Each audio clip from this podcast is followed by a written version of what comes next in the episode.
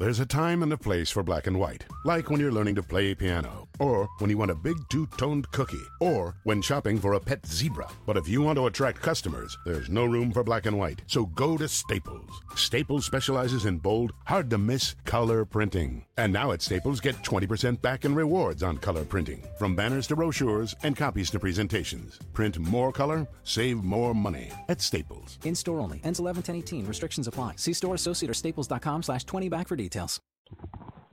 Blog Talk Radio.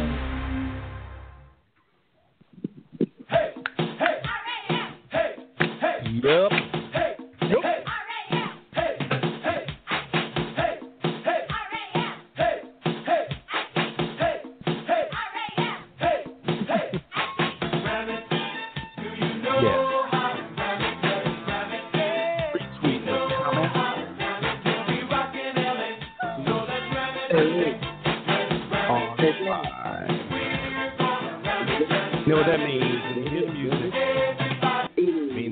Means one thing. It means the return of Turf Show Radio. We're ramming it. We got a full table tonight. Four seats, four geniuses, four analysts, four jerks. It's your boy, Joe, 3K, at 3K underscore, joined uh, uh, just like the preview episode, Misone, at Mighty or Misone, M I G H T Y O R M I S O N E. What's up, Mike? Hey, rabbit, rabbit. Hey, rabbit, rabbit. Hey, hey. Bars! Hey. Everybody's favorite Seattle based Rams fan. Bars. Big Robbo, Seattle Rams. That's at Seattle Rams underscore NFL. What's up, Rob? What's going on, gentlemen? Friday night. I'm feeling good. We're 1 0. Things are nice. And the jerk to end all jerks, Joey O at LA Rams, Rams, Rams. What's up, Joe? Good evening, jerks. I heard I heard you've got some uh, extracurriculars going on in your vicinity, uh, meaning on the other side of that door. Yeah, so if you guys hear about horsey rides or uh, construction trucks or garbage trucks, uh, that's the three-year-old. He's rocking it down the hallway. But uh, he's he's psyched for the Rams too. He has probably a cooler Rams gear than I do. It's easier to find kid stuff for Rams for some reason than than adults. I, I don't understand these things. Well, if you hear about any horsey rides or construction stuff on my side, that's Uncle Pete. Uncle Pete gets a little wild on Friday night. What can we say? You gotta you gotta entertain him. You gotta let him go. Uh, Joey, uh, Robbo. Before we get into anything else, you guys missed our Raiders game recap. What were your thoughts? Anything that we didn't cover? Anything you wanted to highlight? Anything that you had to get off your chest on this episode of Turf Show Radio? There was a game Monday. Oh, it was that's kind of mean, man. There was there was a game. There were two Uh, games. There was there were two games. Yeah, uh, I mean, I think you guys pretty much covered it. We you, you talked about how uh, you know they're little rusty. We you know the, the topic of the preseason, how you know uh, you, the theme was that you know how are they going to look on Monday? They looked like a team that didn't really do much. Some timing was off, whatever. But uh, second half, Wade and and Sean clamped it down, and, and it was it was uh, smooth sailing. So it's kind of nice. Even even with Jared, uh, Jared not looking fantastic, it was good enough, and I think we we were off and rolling pretty good. I think one thing I did did hear that you boys were talking about. I think Max was uh, not not thrilled with Samson Ebukam's performance. He's still waiting for his breakthrough moment. I actually thought he played pretty well. I mean, not not in his traditional put pressure on the quarterback role, which is what he's supposed to do, right? But he had three tackles for loss. I saw him getting out on uh, in the flat on those backs, you know, stopping guys for like one or two yard gains. I saw him flash. You know, uh, I'm not gonna say it was a gr- you know great hallmark moment, but that was enough for me to go, okay, I want to see more of this guy. It was I didn't think he was terrible. He wasn't he wasn't uh, Ramik Wilson bad. Yeah. Shots fired. I mean, Mark Marqui Christian came in and had to like clean that thing up. So I'm, I'm wondering how much. I think Joey could talk about this because it's one of his five Rams to watch. But I think we might see some more Marqui moving forward. Ooh, What do you think, Joey? What do you think, Joey? Yeah, man. I mean, I was I watched it again the other day, and what stood out to me was um, the the Ramik Wilson substitution, and by bringing in Marqui Christian, and uh, just just the, the changeup of, of how they kind of fixed that soft spot uh, in the middle of the zone with their defense, I thought was was a great adjustment. I thought it kind of really made the game. I mean, it just felt like a different team in the second half. The other uh, note that I took was that Jared Goff essentially had two interceptions that were dropped by the Rams secondary. I mean, it could have been a lot worse. And he really, I thought he had the luck on his side for his stats because a that um, the play was Todd Gurley that got him in the end zone, uh, you you could technically call it a pass, but I mean that's, that's not really what we view as a classic touchdown reception. An absolute but, cannon of an arm on that play, just chucked it exactly. all three inches. Fired it. Hey man, it was a great play. It was an awesome play. But um, if you just really, it could have easily been one touchdown, two interceptions, or a, a variation. I think a, a lot of talking about, oh, he had two touchdowns, no interception, 203 yards. Like you know, he was he was excellent. He's great. Like why are you guys knocking him? Why are you giving him a C? And I thought that he could definitely play better. Uh, and another thing of note, just real quick, I kind of felt like we definitely got the B team, and, the, and as far as the um, covering covering the game, you know, there's a big uh, much to do about Jason Witten coming on and doing um, color for Monday Night Football, and I just kind of felt like there was just a lot of awkward pauses, and uh, it just kind of felt like they were they were almost like the Rams offense as well, where they uh, were a little raw, and I just felt like they're like, oh yeah, we um, this is definitely the uh, the broadcast that uh, the East Coast is not watching right now. Like they're all going to sleep after the first quarter. Um, but that's that's what happens when you have two West Coast teams play each other. Is that the East Coast is like, eh, we'll we'll hear about it tomorrow. Uh, Well, uh, you there know were what? two. There were two Sean McVay notes I had from that game as well. I'm just there th- listening to you guys talking, and it kind of came back that I don't think we talked about. Uh, one was his timeout usage, much better than last Yep. year. Yep. Right? Uh, we didn't burn them in the first half, and we actually had them when you wanted to use them. So that was an improvement, but something that still needs work, and he addressed it uh, this week. You got to put the ball in the end zone. You can't keep settling for field goals. I mean, Red uh. Greg, Greg Zuerlein has got to love Sean McVay because he's been the biggest benefactor of the Sean McVay era, right? Because that guy, was NFC Player of the Week, uh, Special Teams Player of the Week. Uh, he's always we're just having to settle for those field goals. So they they got to get when they get down there, they got to start punching that shit in. Uh, you don't you don't want to lose a game because you set up for three field goals instead of you know two touchdowns and field goal, whatever, right? So. Uh, that's kind of where I was at. One good, one bad. You know, McVay had better at the timeouts, but uh, we still need to be better in the red zone. So, those are that was my biggest takeaway, I suppose. got to get better in the red zone. I think the interesting thing about the timeouts was maybe it was because it was McVay's first year as a head coach and his first year working with Jared Goff, but last year they just didn't have a mitigation plan in place when they got down to 12 seconds, 10 seconds on the play clock. If they didn't like the look of what they were looking at from the defense for the play they had, they were just going to burn a timeout. This this this first half, they had a plan in place. I thought the first one, I think the first audible that Jared Goff called from that was the first DPI for Brandin Cooks, the one that he underthrew. But it was it was Jared Goff isolating Brandin Cooks and saying, "Look, I got a play that I don't like. I'm going to switch to this, and I've got a one-on-one high." And he went for it, and it worked. I thought that was really good by Jared Goff to be able to take advantage of that of that situation, get a favorable matchup. Brandin Cooks running past the DB and and save your timeout. I thought that was really impressive. He did it, I think, three or four times where it was on Jared Goff to diagnose what was wrong and call something else out of it and save the timeout. I thought he did a good job. That was part of why I, I, I didn't give him a, a really really bad grade was because he did such a good job at it. I will mention this. You you mentioned the idea of Jason Witten not necessarily being the A team for the game, Joey. You know, Jason Witten is a rookie on Monday Night Football. How many preseason snaps did they get on Monday Night Football? Exactly, None. Joe. He looked rusty. He looked right. I'm telling you. Radical strategy not to roll Jason Witten out there in the preseason. Sean McVay strikes again. I will say this: you had the report card, Joey. You gave uh, Jared Goff a C, correct? Yes. I gave him a D plus. Uh, I threw that out there on Twitter. Misone, what would you give him for a grade, Jared Goff, just for that game, specifically Uh, that game? I al- I also gave him a D plus. Um, you.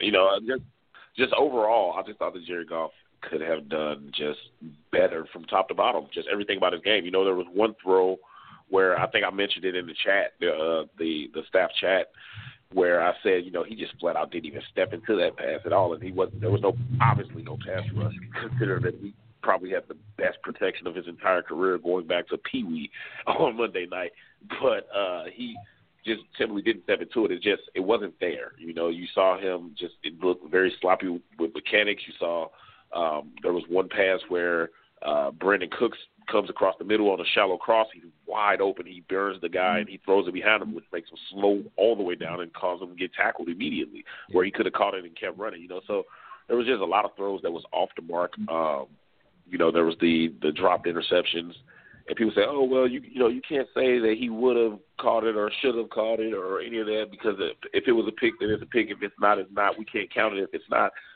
Well, Yeah, no. then if you know if that you know if that's if that's how you feel, then then we have to use that all the way around. So therefore, we have to stop giving him credit for the screen passes, the 60 screens he threw last year that Todd Gurley took for 59 yards because it wasn't it wasn't Goff then. So therefore, you know, we go, if you're not gonna give him the credit for that, then let's not give him credit for the good stuff. So we're gonna give him credit for the good stuff. We got to give him credit for the bad stuff. And honestly, the bad stuff was really his fault. Like he just stared the guy down, you know. So we saw a lot of we saw a lot of things that needed to be touched up, a lot of things that needed to be worked on. However, it doesn't really scare me because I saw him miss some throws that I saw him make in his sleep last year. So I do chalk it up to rust, but I also still question can he carry a team by himself if something was to happen to Gurley? Would we be doomed? so. So overall, I just gave him a D plus because I just felt like there was a, a lot of improvement Yeah. needed. Um, just overall, I, I didn't think his uh, his overall performance was good enough to even be called average. It What would your grade average. have been, Robbo? What would your grade have been, Robbo? Yeah, I'm- I'm good with like a C minus D plus range. Uh, Yeah. You know, everything you guys have talked about spot on. You know, he missed two deep balls to Brandin Cooks, and is that timing because he was short? He uh, overthrew Robert Woods, so you know he has the arm. It just you know it just wasn't there those on those plays. He needs to hit them. Um, but Right. there was a there's a tweet that Matt Waldman put out earlier today. I don't know if you guys saw it. It was talking about a basic play and his chemistry with Cooper Kupp, and uh, Yeah. he drew it out and showed it. And Cooper Kupp basically just running a little a little hook curl, you know, go down ten yards, hook up, and the inside linebacker was all over it. And so you show it, Kupp looks back to that side, Goff finds him, you know, first down, great. And then they show it from a different angle, and what was pretty cool about that play was uh, Goff is staring him down.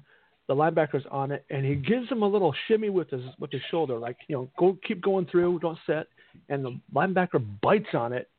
Kupp goes back to outside, and Goff drills him. And he's like, you know, you don't get that from just you know just throwing it. It's something you get from working. So they they kind of knew what they were going to do. He said, I'm not sure if it's an adjustment, or whatever, but it's just a subtle nuance you don't see, but from this angle you can totally see it. And yeah, he's sitting there. The guy's on it. He gives him a little little head and a little shoulder, like keep going. The linebacker runs completely out of the, out of the play, and Goff hits him for the first out. So uh, things like that are things that you don't see in Monday night. You don't see until Right. you actually go through the tape. I didn't see it until I saw this uh, this other angle. I was like, well, that's that's a small nuance that I'm not sure he had last year. So maybe we see some growth and and that kind of subtle just parts of the game. You're moving moving players with the eyes and shoulder, give them that little little pump fake, and and then you know coming back to something. So uh, overall, you know, C minus D plus. It was good enough. They didn't really need it. They, you know, that's uh, where their talent was. They were just that much better when once they finally locked Sure. down scheme wise, and, and they were able to get the victory. But he definitely has to be better. He has to be better. Like The good- the good thing is- he's made all those throws. So let's let's just clean it up.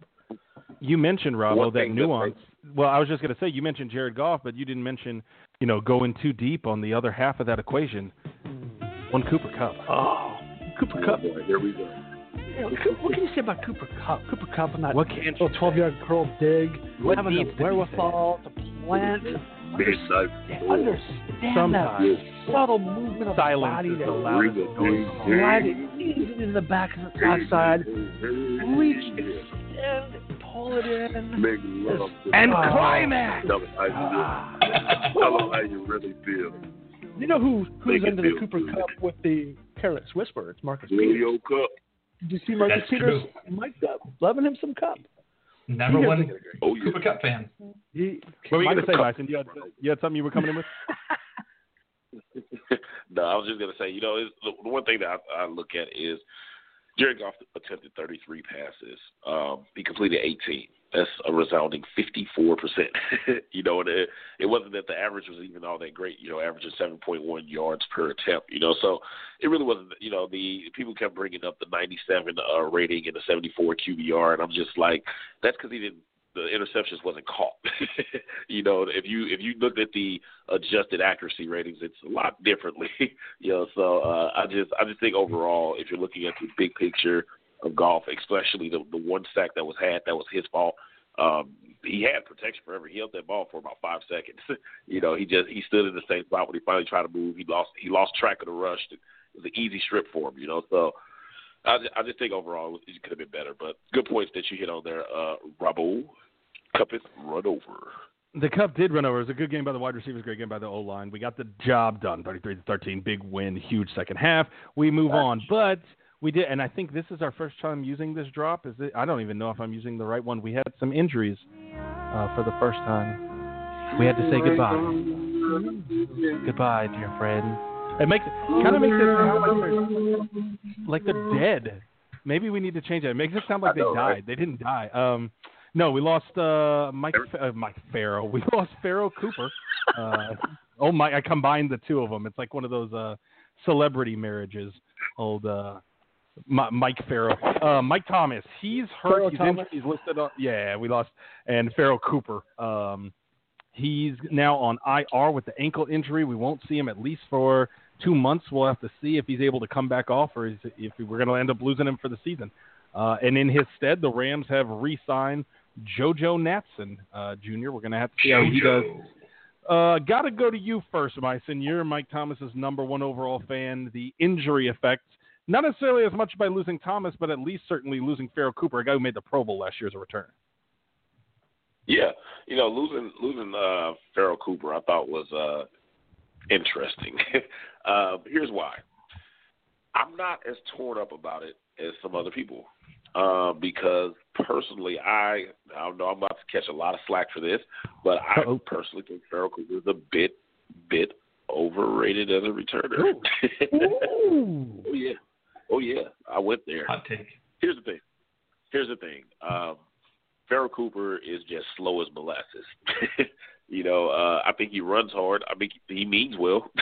he means well. He just he can't hit it the way it needs to be hit. You know, um, his one punt return or uh, his one kick return for a touchdown against the uh, Jaguars. You know, he's he's he's almost caught really like three different occasions if the guy just keeps running instead of diving. You know, and he tech the, the the special teams probably had the best blocking I have seen them had in years last year, where they just were just giving him seams, you know, and he just couldn't hit them the way they need to be hitting because he didn't really have that explosiveness. So I'm actually interested in seeing what JoJo does because I actually thought JoJo looked pretty explosive, and I thought he did a good job of setting up blocks in the uh, preseason. So I'm very curious to see if this unit can continue to play the way that they did last year because I really felt like uh, Pharoh Cooper's uh, success had more to do with the uh, the other ten guys as opposed to just him having that you know, that Devin Hester effect, you know, where he's just setting up great blocks, hitting it with great bursts, and just blowing past guys. You know, um, I felt like there was a lot of yards left on the field with him. So I'm interested to see how JoJo does. As far as Mike Thomas, you know, it's, I think his is, you know, week to week. I really think he'll probably be back next week. If not, I think next week will be the last time he sits out, that he'll be back. So I don't expect him to miss more than a game or two. Rob, no, no, I want to. Go well, ahead, I, I just. Uh, I want to see Mike Thomas play, and I feel like we talk about him a lot, and uh, you know, I really had to kind of go back and when he was on the field, I was like, wait, what? You know, was he on the field? He's, he's almost like a little bit like a ghost to me. You know, it's like, is he actually real? But um, he's there, but he's, he's he's a little bit hard to find. I just want to see more moments where he gets the ball and he's and he's he's part of it. And if it takes a couple weeks, great. And I think Joe, I, I agree with Misone. I think I think JoJo Natson is a good um is a good pull up. I was I was uh I was hoping maybe they're gonna uh, bring up uh, Hodge from the from the practice squad because it is because JoJo was not on the practice squad, right? As far mm-hmm. as my little you know oh, half-assed internet research. Uh, yeah. So it's interesting that they didn't bring up somebody from the practice squad, especially when they had somebody with speed like Hodge, and that instead they went for JoJo, who, who is more of a natural returner because that's what he was doing in the preseason game. So, yeah, I mean it's interesting. I, it doesn't look like Pharoh Cooper's going to be back. I mean, just just from reading about the ligaments and it just it just sounds pretty serious. So, um, I, uh, I I hope he can make a full recovery, but I don't think that this is a big huge loss for us right now. I think it's it's, it's a you know it's, it's a little setback, but I'm not I'm not freaking out. Correct. And that's what we got heading into this weekend. Uh, in terms of the injury report itself, ended up now obviously Todd Gurley was back. He uh, what's the right way to put this? He missed the practice on Wednesday that was not a practice, so he missed no practice that he did not miss. Um, if he had not been there, which he wasn't because it wasn't there to not be at in the first place. Um, but he was back uh, into full practice status yesterday and today, so he's a full go. Uh, Mark Barron, still listed as doubtful, did not participate in any of the three practice sessions this week, and Mike Thomas will be out. Much bigger uh, injury report on the Cardinals side. They'll be without Olsen Pierre, one of the reserve defensive tackles, and Andre Smith, their starting right tackle. They got three starters listed as questionable defensive end Marcus Golden, linebacker Haason Reddick, and their starting tight end Jermaine Gresham. Uh, we'll have to see what happens when we get decisions on those three guys, and obviously Mark Barron on our side uh, when we get the active and inactive rosters, uh, 46 man rosters coming on game day. But that leads us into week two. Boys, where, where do you guys want to start? We got some interesting pieces here. We had a bold predictions piece from Joe. We had our staff predictions. There's a lot to break down. Robbo, where do you think we need to start?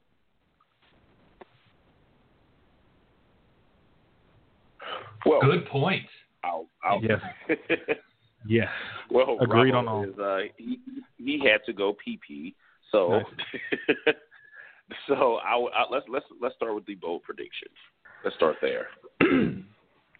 Well, Joey, you're the man. get It was your Yeah, piece. let's do it. Have at it. Let, let's do it. You know, I, I think that um, one, one one of the points I wanted to make that I think that Mar- Marqui Christian's going to uh, continue to uh, to play well, and I think I think he's going to be um, lining up next to Cory Littleton a lot, especially in passing situations. I don't know how bold of a prediction that is, but I also think that it's going to be all about uh, Robert Woods because I think you know you have Patrick Peterson who is a shutdown corner. Let's just still say he still has that uh, capability. So I think he's going to be on Brandin Cooks, especially with last week. They put so much of a of a point to say, hey, you know, we're gonna we're gonna give the ball to Cooks. So I think that allows uh, Robert Woods this week to get a lot of um, just I, I- think a lot of chances of being open, and uh, I think they'll just change things up. And I think they did that a lot last year, where you think that they're going to go to Sammy Watkins, if not, you're going to go to Cooper Kupp, and then Robert Woods will have a big game. So I think huge game for Robert Woods. I think um, also I would like to see, you know, we talked about uh, Mar- Marcus Peters was mic'd up. I'd like to see um, maybe Sam Bradford's knee get mic'd up.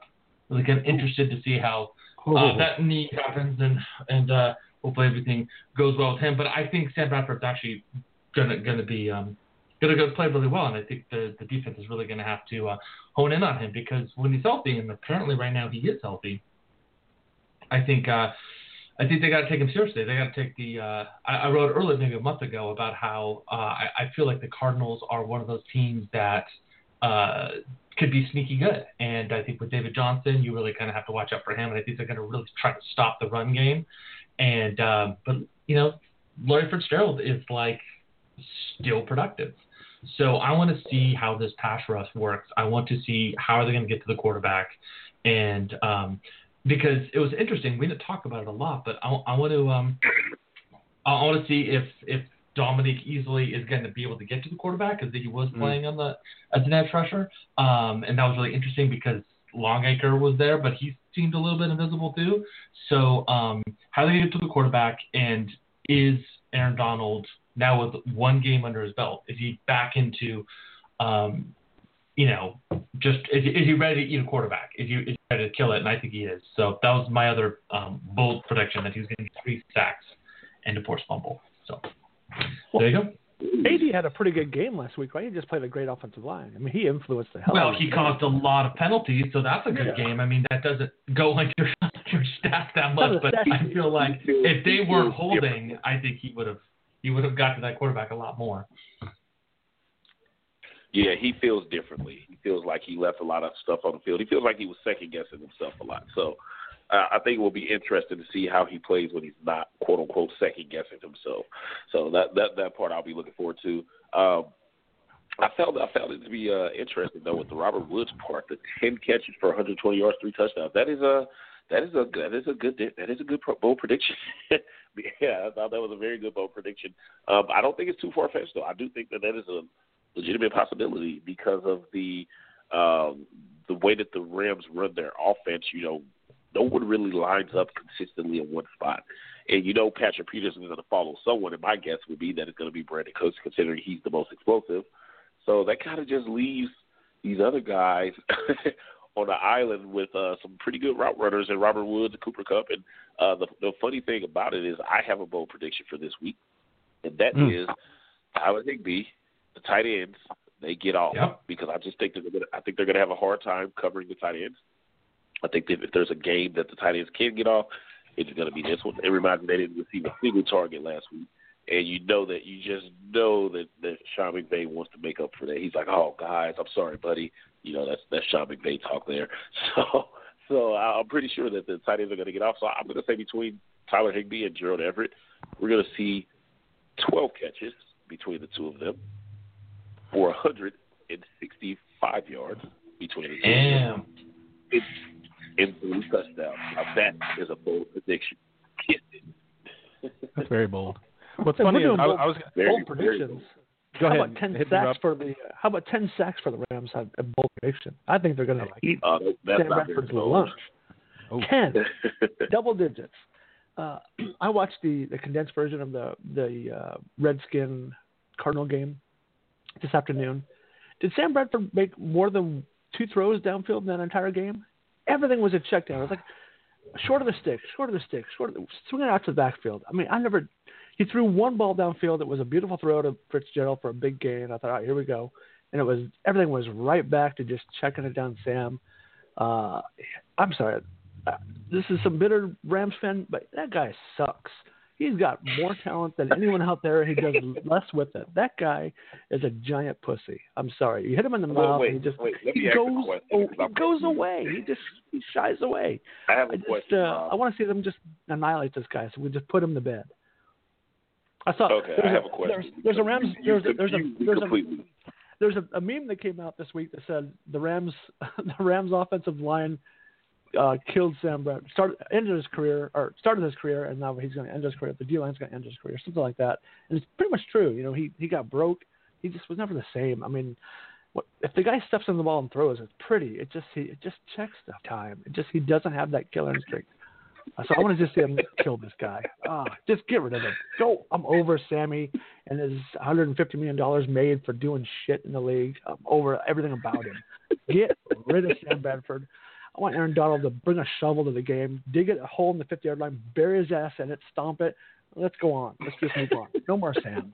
Done with Sam. Over Sam. Break both knees, ass, kn- knee, br- brain. What? Just bury the guy. Everything. Break his everything. brain. I like it. Everything. Break his done. ass. I want I don't some- think I've ever Sam. heard anyone more bitter than I have right now. I'm Plus, I Sam. it would be really Whenever hard to break his break ass. his I think, ass. yeah, well, I think this year they're throwing roughing the passer flags if you hit a guy square in the ass. If you lead with the ass, I think that's Yeah. going to be tough. What a, And what no- a No, no ass hitting. You hit him in the chest, he lands on his ass, he breaks it. That's incidental contact. Break his ass. That sounds Break like jail football. That sounds Oh, like man. little bit yard football. I'm over Sam. I watched that. I watched that game today, and it was like every nightmare from two, you know 2013 over again. It's like, God damn, will you throw the ball down the field already?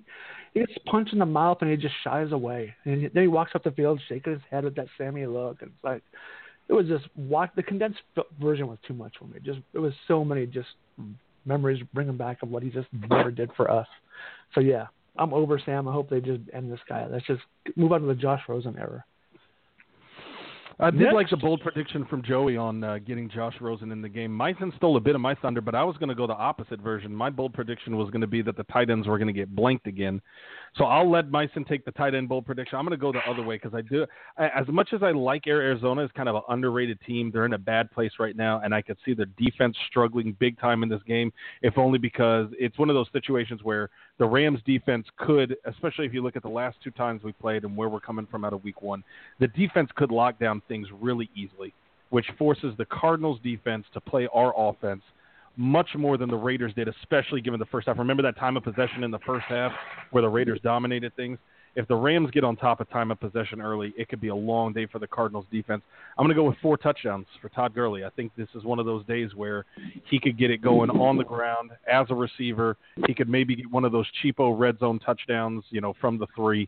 Uh, and, and I think this could be a big day for Todd Gurley fantasy owners. Not necessarily as much because of Todd Gurley, but just because I could see the Cardinals defense getting worn down in this one big time.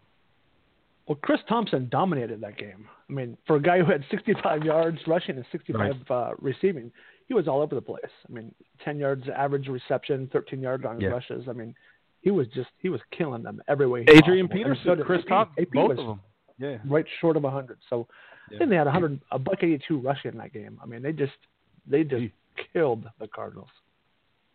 One thing I did think was interesting was in our staff predictions. There wasn't there wasn't anybody really willing to go out on that much of a limb. The closest that anybody had it was Wags, hot at hot daddy Wags. For those of you guys want to get one of Show Times rookie staff members, Wags had it 30 to 17, a 13 point win was the closest anybody had it. And what was interesting was if you looked at the Fan Pulse, uh, our new project that we're running across all of SB Nation this year, Turf Times Fan Pulse had us winning by 14.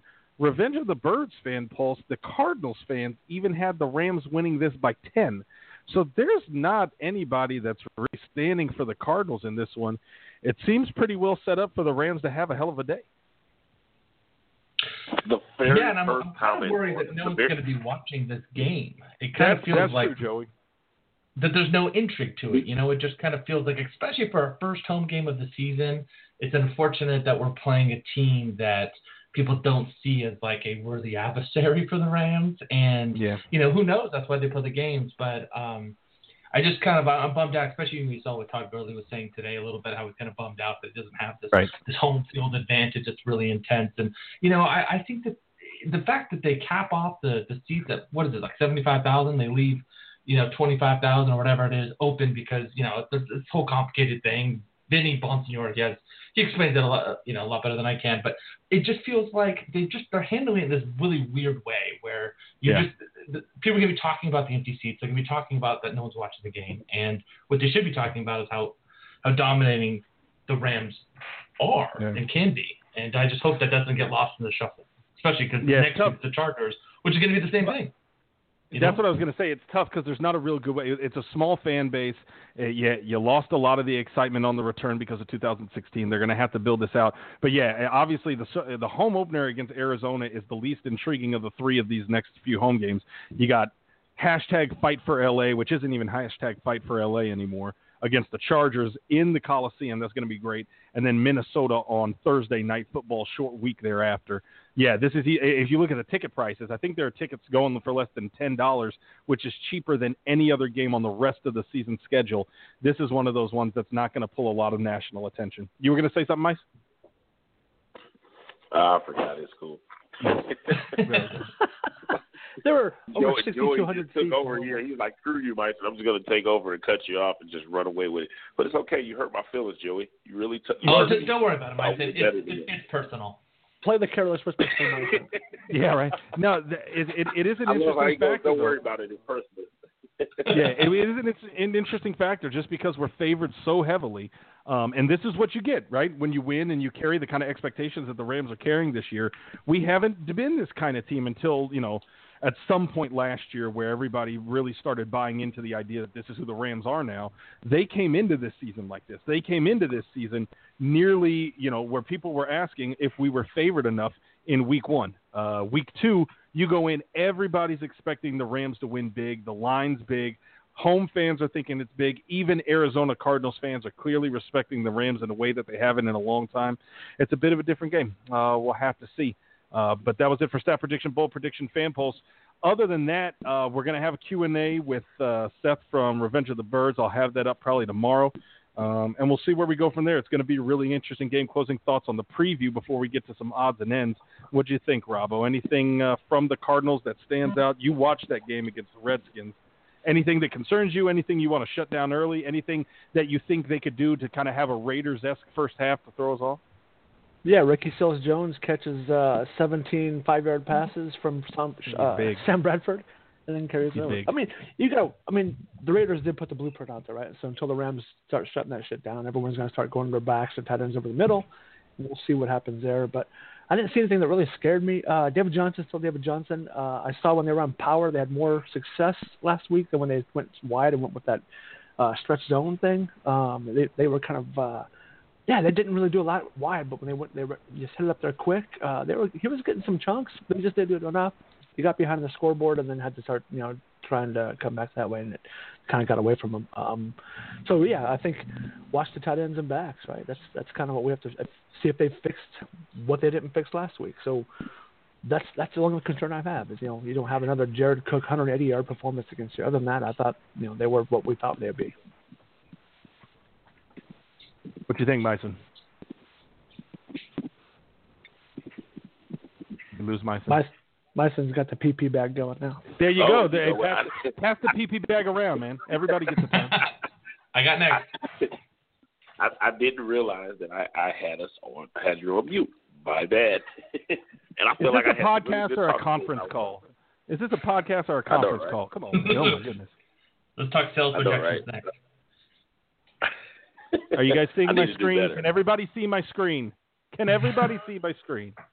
No, no, conference calls. Nobody mutes their damn line. I can tell you that right now because you got the guy, guy coming and talking to his buddies. He should be on conference call. Should be muted. All right, go ahead, Mike. What you got? I got nothing. You covered. Yep, there you go. Joey, Nice. You took, kind of took my, you took my talking point actually, but it's all good. teamwork. Yeah, man. What you got, I, Joey? I don't know what we're talking about anymore. What, what are we talking about? The Cardinals game preview, just in terms of anything outstanding that we didn't touch. We really didn't talk about their personnel much, and you know, first year head Yeah. coach Steve Wilks. Is there anything you've looked at that you thought going into this game that you actually care about, or is it just about Well, the you idea know, I- that the Rams need to the beat only that? thing, the only thing I would say, in all seriousness, the only thing I would say is that I think that myself included, a lot of people, especially in our uh, staff predictions, uh, I think that we are overlooking that offense a little bit. Um, I think their offense is better than what we're giving them credit for. Um, I do believe that uh, now, yeah, you know, looking at it week one, you you wouldn't know it, but this is that perfect sneak up on you, punch you in the throat game. Um, I think it was downtown Rams posted. The, I think it was, yeah, exactly. I think it was downtown Rams. Joe, I know you saw it. Posted the uh, stat that the Rams have not started two and zero since 2-0. 2001. Two Yeah. thousand and one. That's a long time. And this is that perfect game that can sneak up and punch you in the mouth. Um, you know, Aaron Donald said it best that if you let if you let Sam Bradford sit back there and get comfortable, he will eat you alive. And Rob, I know you don't want to hear this, but the simple truth of the matter is, two years ago when he when he got comfortable back there with the Eagles, he was tearing teams up. and, He was- last year, you know, He was so good. They traded him he- to Minnesota. He was amazing. Even last year, before he got hurt, he came out guns blazing. So Isn't that Sam you know, Bradford's? you just, like, you just, shouldn't that be on you his? just never know. You never know when he's about to light your ass up, and he he definitely has enough weapons on that offense to light your ass up. And don't don't- don't sleep on their tight ends. They have some unbelievably athletic and huge freaking tight ends. Like I said, Joe is You good. know, so- He's a big yeah, dude. they have they they they they are they are huge and athletic, and they, of course they have Larry Fitzgerald, who's always going to be a problem. I think that the, the the rookie Christian Kirk is going to really be a good player out of the slot, and then of course you got David Johnson out of the backfield. They have weapons, you know, and if you allow if they can give Sam Bradford even a little bit of time to where he can get comfortable, that's a problem. But more than anything, see, um, I don't think that you you I don't even think you realize you made the point, Rob, but you're talking about check down. Well, if he's checking it down, the pass rush isn't a factor. And if he's constantly hitting quick hits, I think the people he he's throwing to for quick hits are better than the players that Derek Carr threw to for quick hits. As we just said, he's hitting David Johnson, he's hitting Larry Fitzgerald, he's hitting Christian Kirk. He has those massive tight ends that freak athletes. If the Rams were struggling to stop the quick hits, where you know you see Jerry Cook taking a quick hit, three yard slant, eighty yards. what do you think those guys are going to do too? So that's why I say it's not a foregone conclusion, especially since he's so good at it, as you pointed out. It's going to be hard to get to him. So you might want to uh, double think how them breaking his ass and knee and everything else. If they can't, if the ball's Sam out, they can't hit him. tombstone is going to read asterisk was good before he got hurt. Every every year he was good before he got hurt. Uh, you know he was good in, in week one before the Rams broke his ass in week two. Uh, I got no respect for Sam. Uh, but you're right. Check downs, you know that over the middle, that short stuff. Uh, that's what got him last week, and the Rams did not tackle. That's another thing from last week. How many missed tackles and broken tackles happened last week? Uh, Aqib Talib got trucked twice, and he's you know you got you got to tackle. You got to wrap up. If you let that go, anybody becomes all star at that point. And, got another thing I, side just to say I, I did not know existed. Go ahead, Robbo. What's up, Joe? I was just going to say, you're talking about the personnel. Uh, one person to look at with the offense is their uh, rookie center, uh, Mason Cole, out of uh, Michigan. Uh, he's going to be he's going to be going going up against our uh, big line, and I think that could be something that, because he had a pretty good game last week against Washington, but now he's going up against you know Suh and and Donald, and it should be really interesting to see if they could kind of exploit the fact that this guy's only starting in his second game, you know, covering up you know, the, the starting center who's um, who's injured.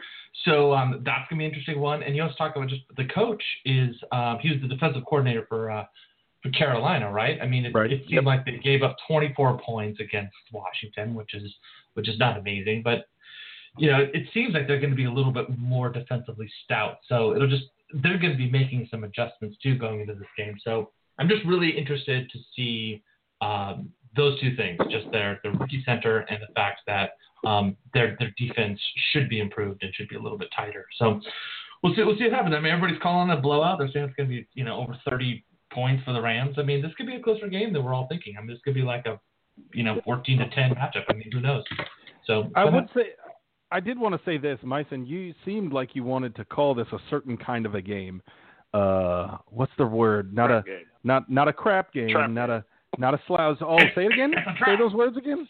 Yeah, it's a trap It's a game. trap. You might have put Trap. your name on it. I heard you. I just wanted to make sure we had the the specific audio so I can cut that up next week. Um, no, I I, I probably agree with you. It seems like it's set up In that the way. trap. In the trap. Ti. You know, I had to I had to get that uh, you know specifically because it seems like it's set up that way. The main thing I'm looking at again is line play. The defensive line I thought was probably the most underrated part of last week, like we talked about with Dominique Easley. They did the, uh, the Raiders did a decent job as about as best as you can dealing with a pairing like Aaron Donald, Ndamukong Suh, let alone Michael Brockers. They got a bunch of calls on them. The defensive line still affected the overall tenor of things. Even when we were talking about the first half overall, which I thought the Raiders not necessarily outplayed the Rams defense, but outcoached Wade Phillips' defense. I think the biggest thing was that they weren't taking any real drops. Is that that they were working everything really quick because they didn't want to even have to deal with the interior pass rush. And like you said, Robbo, other teams saw that blueprint and think we're probably going to see that early, especially with Sam Bradford passing underneath. We'll see how the defensive line can play, but if they give them a chance, that could dominate the proceedings again. On the other side, the offensive line was the best grouping we had as a team. They were absolutely phenomenal uh, on Monday night to see how they perform against uh, an interesting group that they're going to be facing uh, with the Cardinals up front. A little bit more talent, especially without Khalil Mack. Things would have been different for Oakland. Uh, but you got Robert and Kim Nkemdiche, you got Marcus Golden. We'll see if he's healthy. You got Chandler Jones, who's an absolute handful.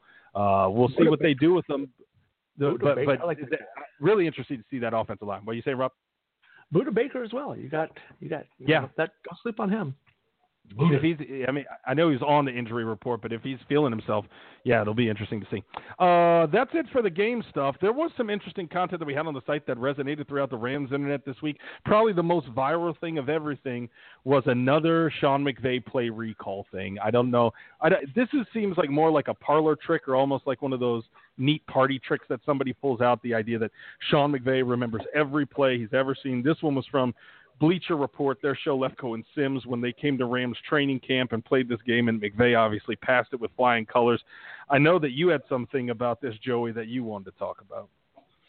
Well, I think the the trick that doesn't seem like that deceptive is that these are plays that were significant plays in the games. They were either scoring plays or plays that led to a scoring thing. If we're re- if we're really going to get wowed and figure out like how he does this, I want the play to be a nothing play. You know, like I want it to be just like oh Todd Gurley ran for negative one yards or one yard, just something that's completely in, inconsequential that he's going to remember from two years ago. I think if he's remembering a scoring play or a play that was like a big gain or something like that, then like he's watching tape all the time. Those are the plays he's paying attention to. But if it's just like a penalty that was held back or something that just completely meant nothing, then I'd be like, oh wow, this guy, this guy's crazy.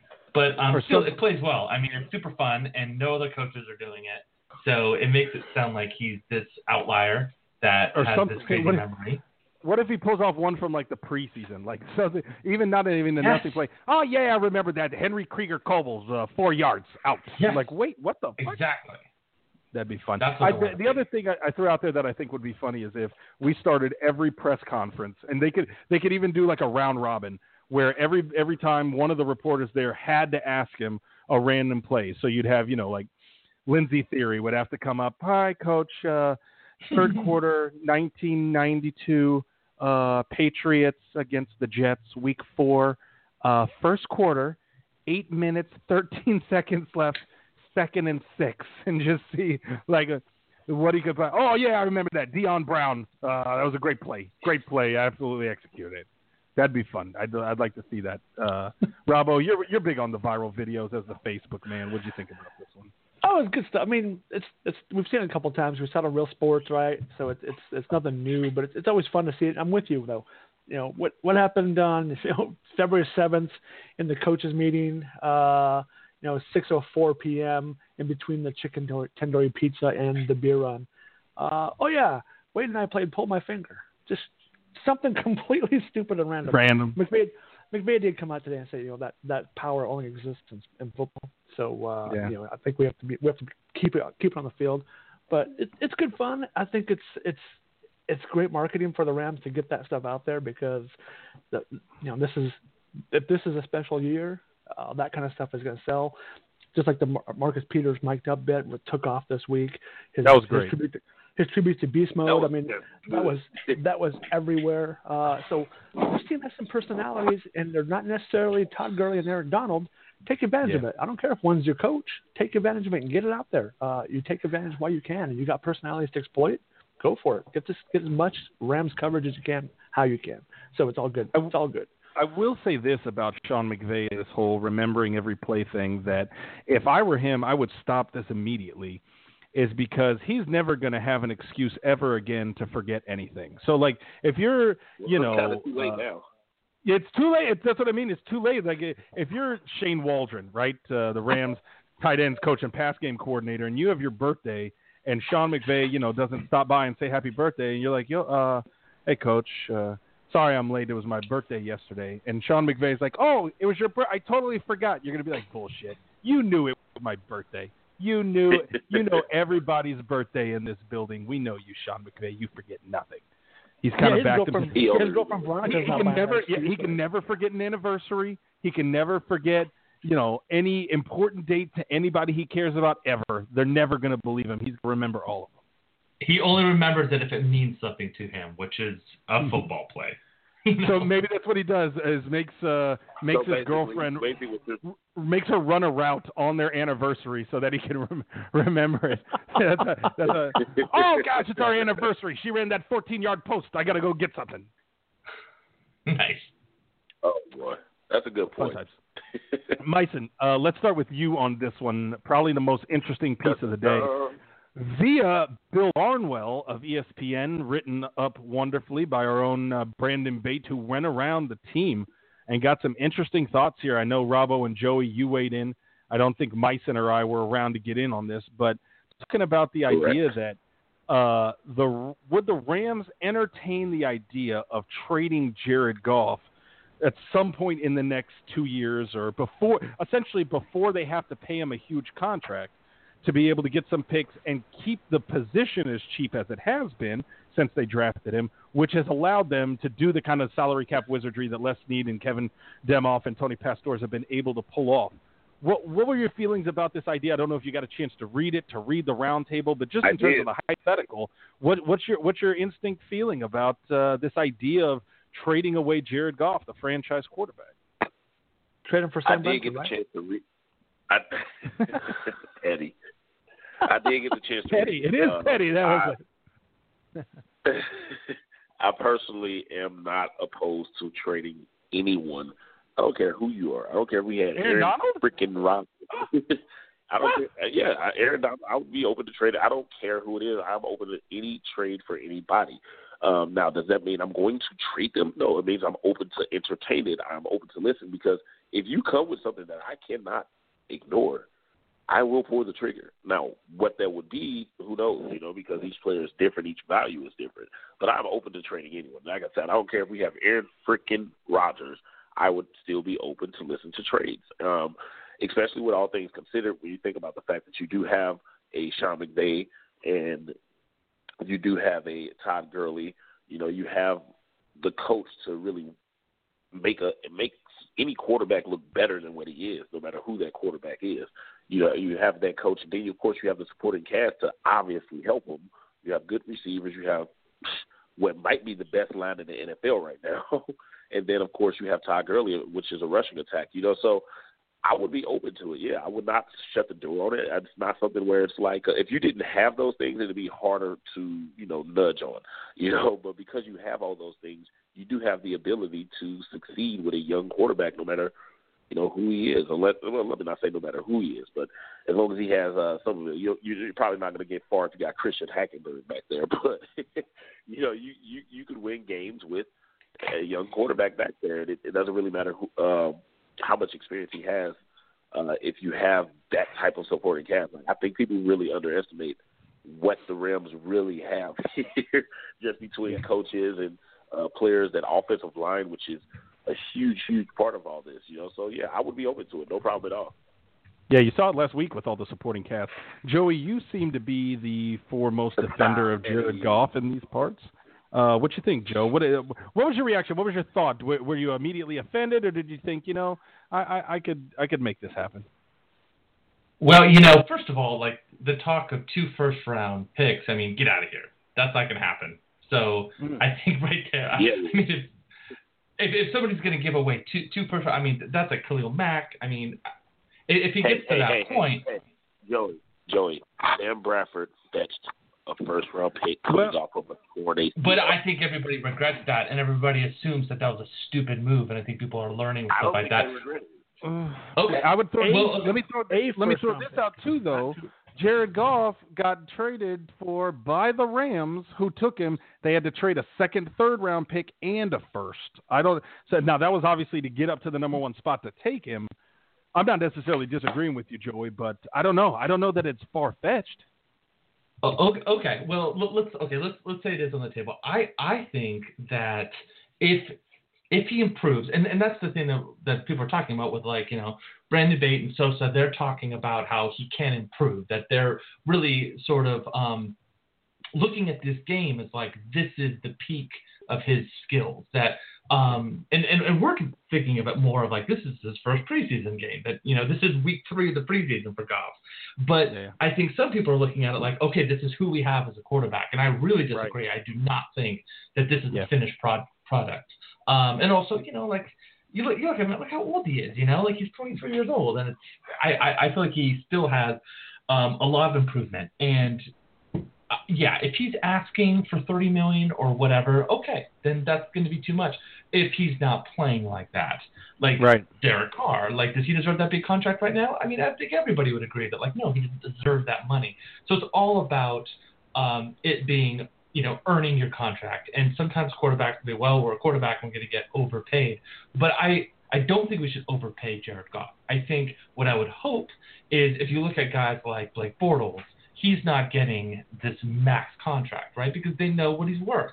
And I'm curious to see if if Goff stays where he is right now, these are the numbers that he is for the next two years. I don't I, I don't think that you know he can look at the team with a straight face and go, hey, give me give me superstar money because he's not playing like a superstar. And I think if he does ask that with a straight face, then yeah, make him walk because he needs to compromise a little bit and understand who he is as a player. Right now, he is not Aaron Rodgers. Everybody can admit that, right? He is not top tier. They they lift him what? He's like 21st, 20th on the thing.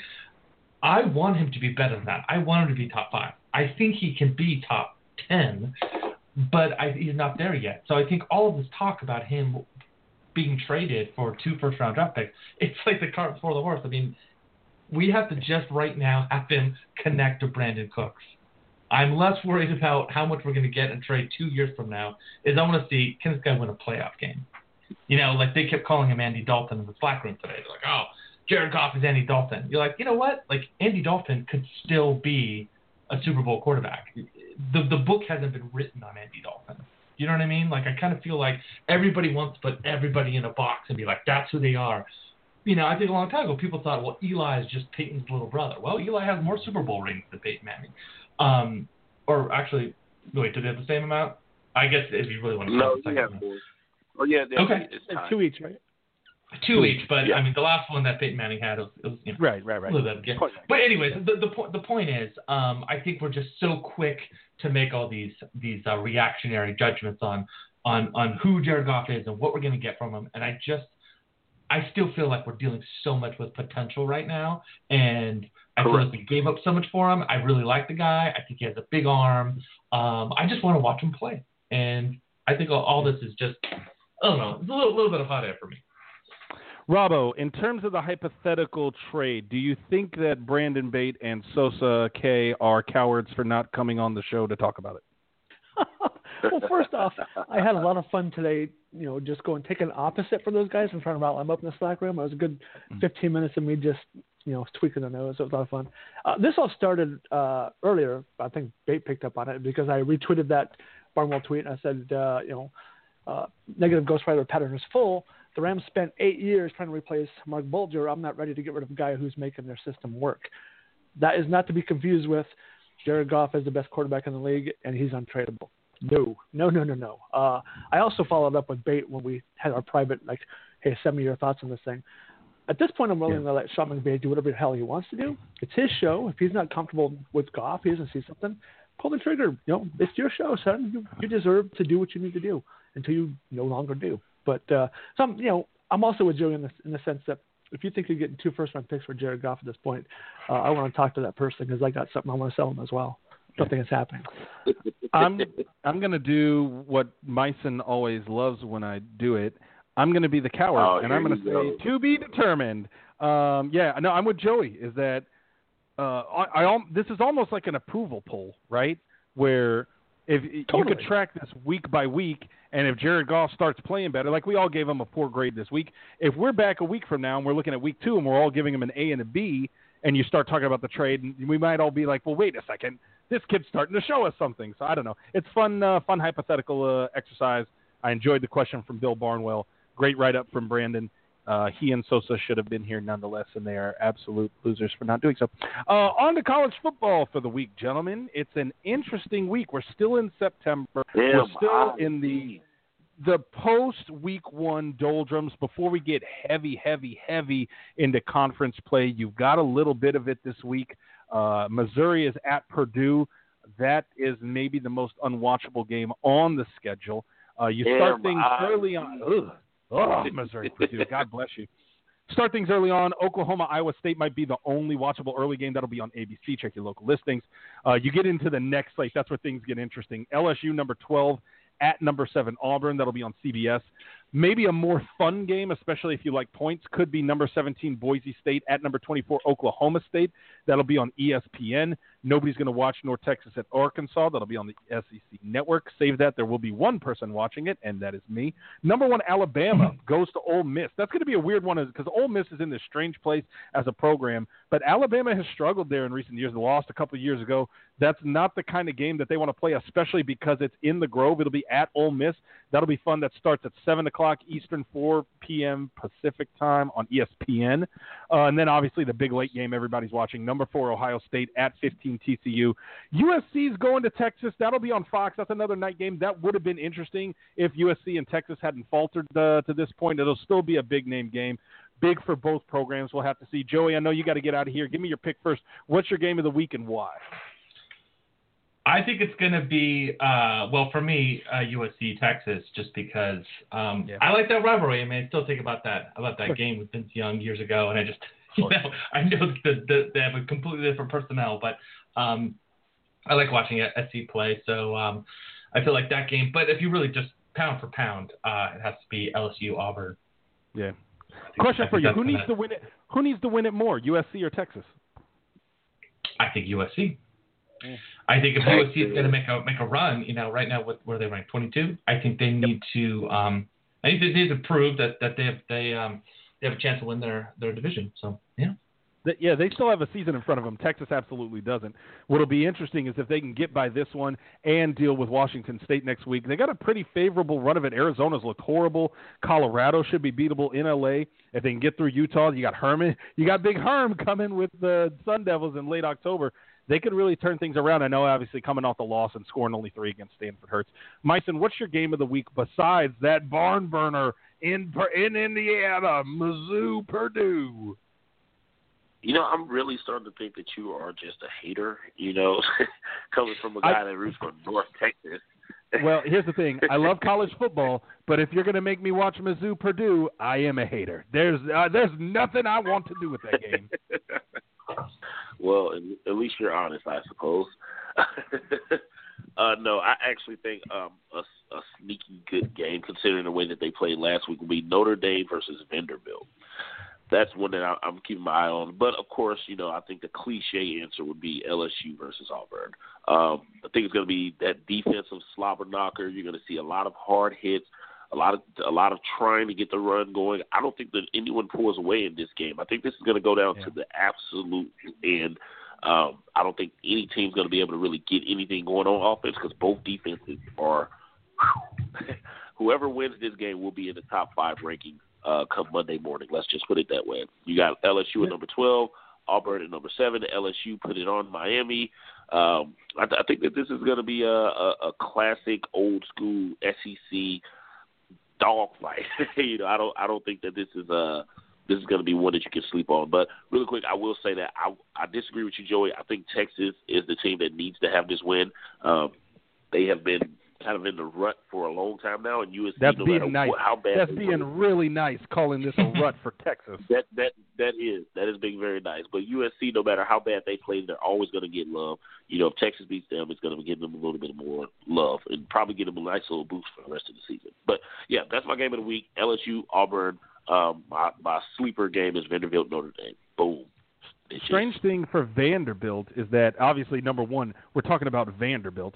Two, they they they absolutely worked at Middle Tennessee and Nevada to start the season. If they somehow go into South Bend and get this win, there's a good chance Correct. they'd have to get by South Carolina. But there's a good chance you're talking about a really highly ranked team when they played Georgia. Nobody had Vanderbilt Georgia being a centerpiece game of the SEC this year. But if they can get this win, it would be Notre Dame. On the other hand, they get by this, they're going to handle stuff at Wake. That sets up Notre Dame Stanford. That could be a monster game at the end of the month. You had something, Misone?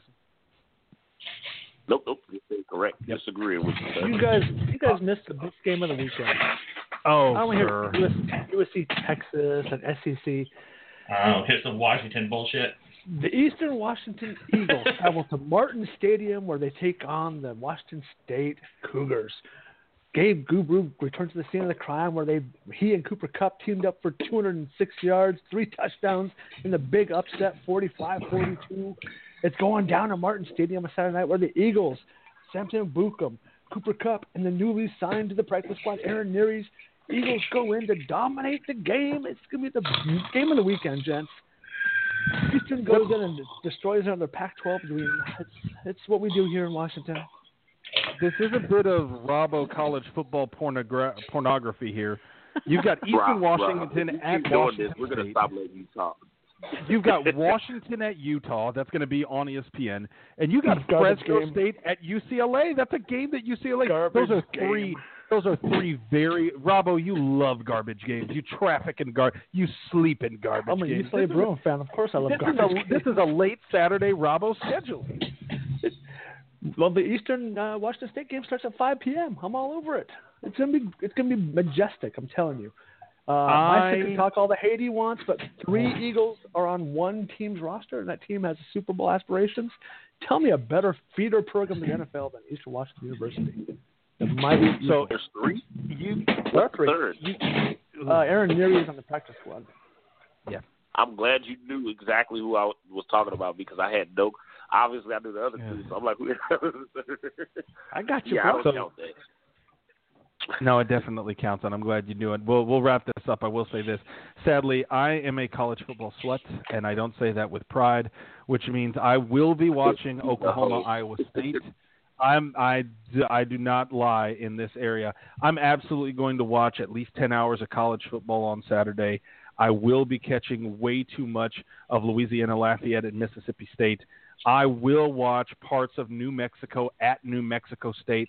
I do not have standards, and that's a fair point to end it on. Boys, Joey, before we head out, man, Joey, any parting thoughts? Not on my own hedonism, but on uh, week two for the Rams as we uh, open things up in LA.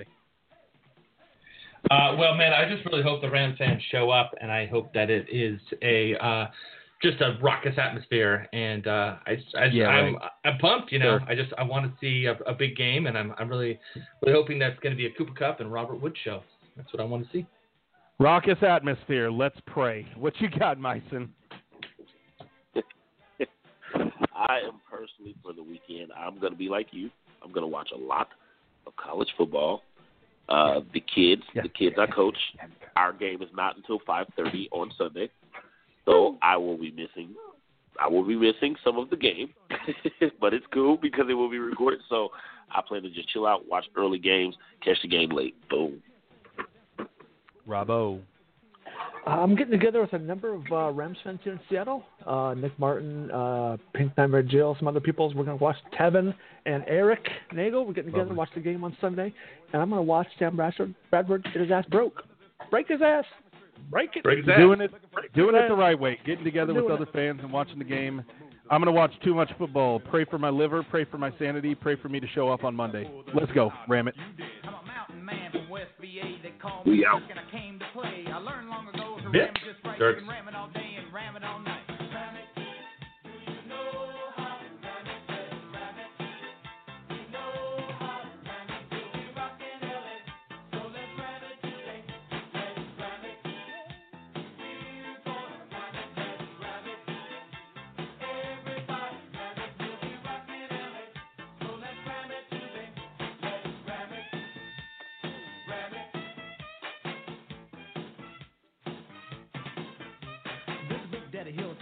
stock. I catch what they throw me and I like to block. I'm quick off the line as I can be, cause I don't want dick running over me. This is baby face and I don't yield. I'm a tackling fool on the football field. From the Jersey Shore to Balboa Bay. If you run at me, you'll have a bad day. This is RB, no speedball Brown. Fast All right, Coach. Uh, 1963, the St. Louis Cardinals against the Toledo Mud Hens. I believe there was 14:03 left in the fifth quarter. They still did this until 1968. Uh, Jan Martkowski was the wingback, and he pitched a lateral drop pass to which outback? Yep, that's got to be old JoJo Five Fingered McCluskey. He's one of my favorite players ever. You go back, you watch a tape on McCluskey. He's a guy.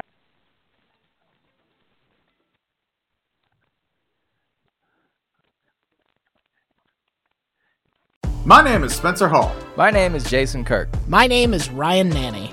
and when we combine, we form the, The Shutdown Fullcast. Voltron. I keep telling you, we're not Voltron. The Shutdown Fullcast is technically a college football podcast, but it's also a show about Lawn care disasters, Regional grocery stores we love. Tennessee Batman. homeowners associations, Bears and video games. I mean, there's also some actual football discussion, like about coaches having huge contracts, or coaches making terrible decisions, or coaches saying really stupid things. or the NCAA saying really stupid things. Yeah, there's lots of stupid things in this big, dumb, beautiful sport, Sometimes we talk about football games. allegedly. If you want to take college football exactly as seriously as it deserves to be taken, come find us on Apple Podcasts, Spotify, or wherever else you listen to podcasts like this one. The Shutdown Fullcast. It's not Voltron.